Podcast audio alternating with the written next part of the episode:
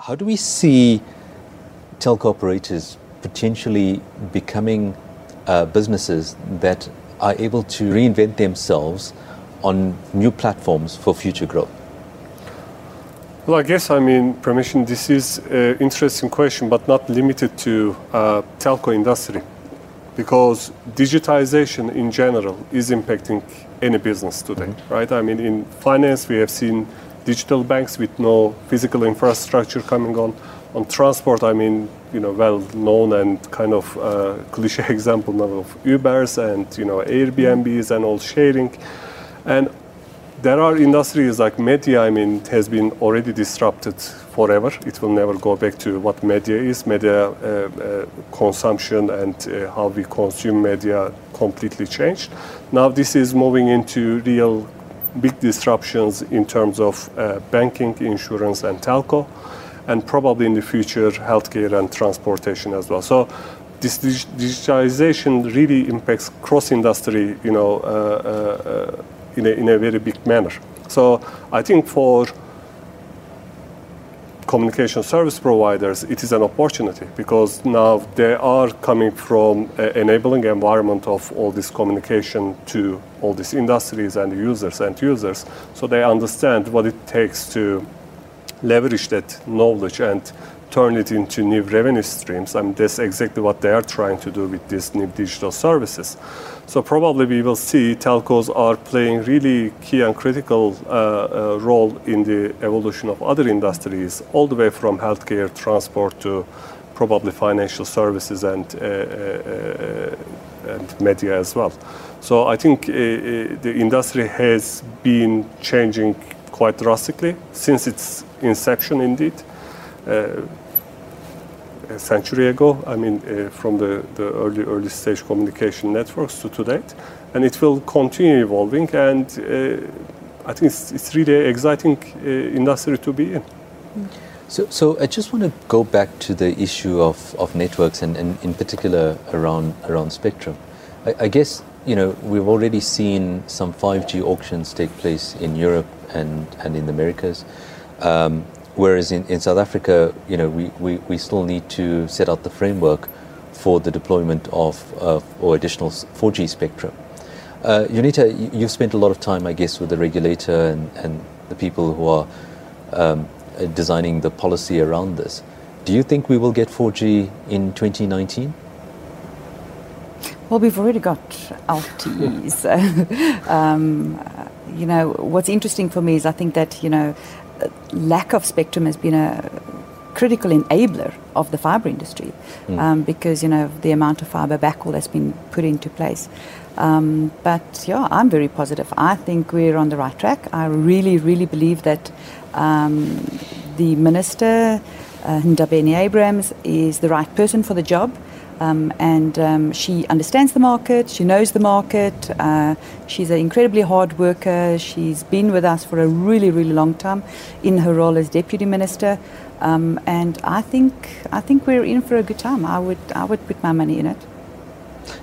I think you, you're quite right. We already do have 4G, but it's probably not the most efficient given the no, lack of spectrum. I think, you know, no telco discussion in 2019 is complete without a discussion around 5G. Mm. Um, and it's quite interesting. There's a huge amount of literature on the implications of 5G, but there's not much literature that explains quite simply what 5G is.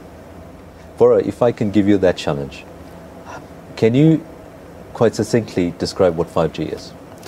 I mean, 5G, I mean, we need to go back to the roots of 5G and how uh, uh, ITU defines 5G from an IMT 2020 vision point of view. I mean, I think that really gives the context of what 5G is and which is really enabling mobile connectivity to everyone and everything. And it is also enabling a socio-economic uh, uh, development in many ways. I mean, this is what the original strategy of 5G uh, under, uh, underlined by. So there are three probably key pillars to 5G. One of them is enhanced mobile uh, broadband which is really enabling mobility connectivity to uh, anything and everything from your cell phones to sensors for different speeds, for different reliability uh, uh purposes.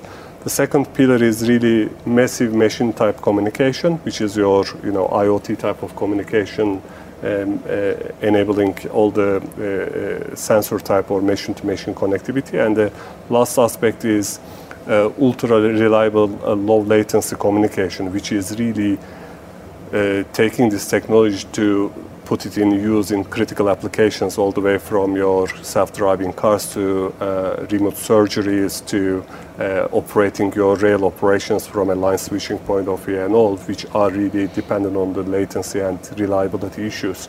So these are three underlying pillars. So in terms of technology though, there are so many uh, techniques that goes into 5G and some of these techniques are already being used on current 4G networks. It goes all the way from using multiple frequencies uh, together in providing, transmitting the data. It goes into using multiple input, multiple input antennas, basically MIMO antennas talking to each other, and densification through small cells because 5G, I mean, the, the, the probably the most uh, highlighted aspect of 5G is use of millimeter waves. Mm-hmm.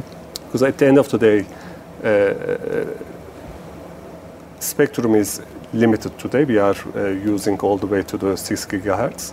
And the, the, nature of radio frequency is you can only transmit limited amount of data. So what we do is, okay, if it is the case, why don't we use more spectrum? And we have plenty available on the north of 24 gigahertz. So that is what we are bringing in with 5G. But the challenge is, I mean, if you are going higher in the spectrum uh, frequency, your coverage becomes you know much denser, so you, you need many many more sites. So that, that that's the you know small cell and densification aspect, and most of these things are happening on the radio level uh, on 4G networks today. So 5G sometimes is really you know uh, overstated in my opinion. It's mm-hmm. really a, a, a, good marketing for uh, for most of the communication service providers or even for countries for that purpose. But uh, uh, reality is, I mean, it is really a combination of different techniques. But I think we, we shouldn't forget what 5G is trying to achieve. Really, uh, that, that goes back to the uh, underlying principles of 5G, regardless of what are the techniques that we are using to achieve it. So, so without, I guess, going into the technical detail of 5G, for me, I, I like to summarize it into, into three areas which you've touched on. The first is taking us into a realm of gigabit per second speeds. Secondly, uh, greater efficiency in terms of bandwidth and therefore capacity. And the third then is uh, it enables far lower latencies than what we are currently mm. seeing under 4G or, or even uh, 3G technology. So, so if, if you cover those three areas, I guess the next element is what are the use cases that lends itself to the deployment of 5G technology? I think you know where people have the view that it allows you to you know stream 4K type uh, uh, movies over over broadband. Um, that's a very limited perception of 5G and the potential of 5G. I think it takes it into a completely different realm because 4G can uh, currently solve the requirement for high definition streaming. So, what are the, some of the use cases that you've been talking to your industry members around uh, UNITER? I think the, the single biggest one that we are that we are considering are uh, self-driving cars, autonomous driving, as, as we as we call it. Um, I think you know if you look at um, the reliability that 5G promises, um, I think that's critical because nobody wants to be in a, in a, in a vehicle on a that is driving itself on a network that is not reliable. Um, and I think that that uh, 5G uh, promises uh, and, and, we have to talk about it as a, you know in the future because we, we don't really know um, that uh, we'll have these ultra reliable networks. Um, and you know but when we talk about these things people think that a lot of this autonomous driving and things are, are very futuristic and you know a bit like the Jetsons and um, but it's because we are slowly exposed to technologies that we become accustomed to. So, you know, when I speak to people about autonomous driving, I ask them, I always ask them, I said, do you have a speedo cruise on your car? You know, so when you drive long distance route, do you use your speedo cruise? Because that's a form of autonomous driving, a smaller form of it. So this is just the next step. Um, and we're not going to obviously see autonomous driving in every suburb and in every road. But, um, and I think this is the interesting part where the conversation is, uh, is taking place right now about 5G and the architecture of 5Gs. Where will we, where will we require 5G? So I think that, you know, we'll see, um, in, my opinion, certainly, is that 5G is a technology on national long distance routes for autonomous trucks, autonomous drive um, vehicles, autonomous uh, taxis. Um, you know, transport modes, um, and that's going to put a lot of pressure on people um, and, and on MNOs to, um, you know, deploy and, and get the architecture right and understand where they are deploying. Must we start again? So I think to round up the conversation that we've had thus far, let's just talk about the implications of a digital economy in, in the South African context. Are, are we ready for a digital economy? What are the threats that a digital economy potentially brings in an environment where we have very high unemployment and a very low skills base? Uh, just to get your thoughts around that. Well, I think I mean it's not a question of if we are ready or not because digital economy is there already, regardless. Mm-hmm. So we are already part of a digital economy. In you know today we are using Uber, we are using Netflix, we are using cloud services. Most of the enterprises have already moved into cloud.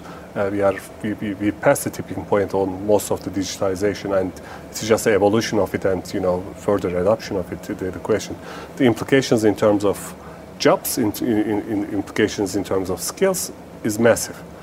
Because obviously, I mean, uh, as I mentioned before, this global digitalization, every industry do require doing things quite differently because businesses are evolving, including telcos themselves as well.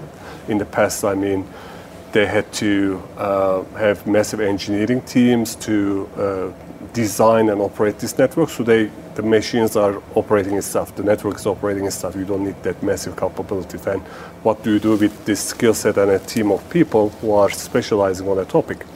But on the other hand, we have a massive gap in terms of new digital skills um, in every industry.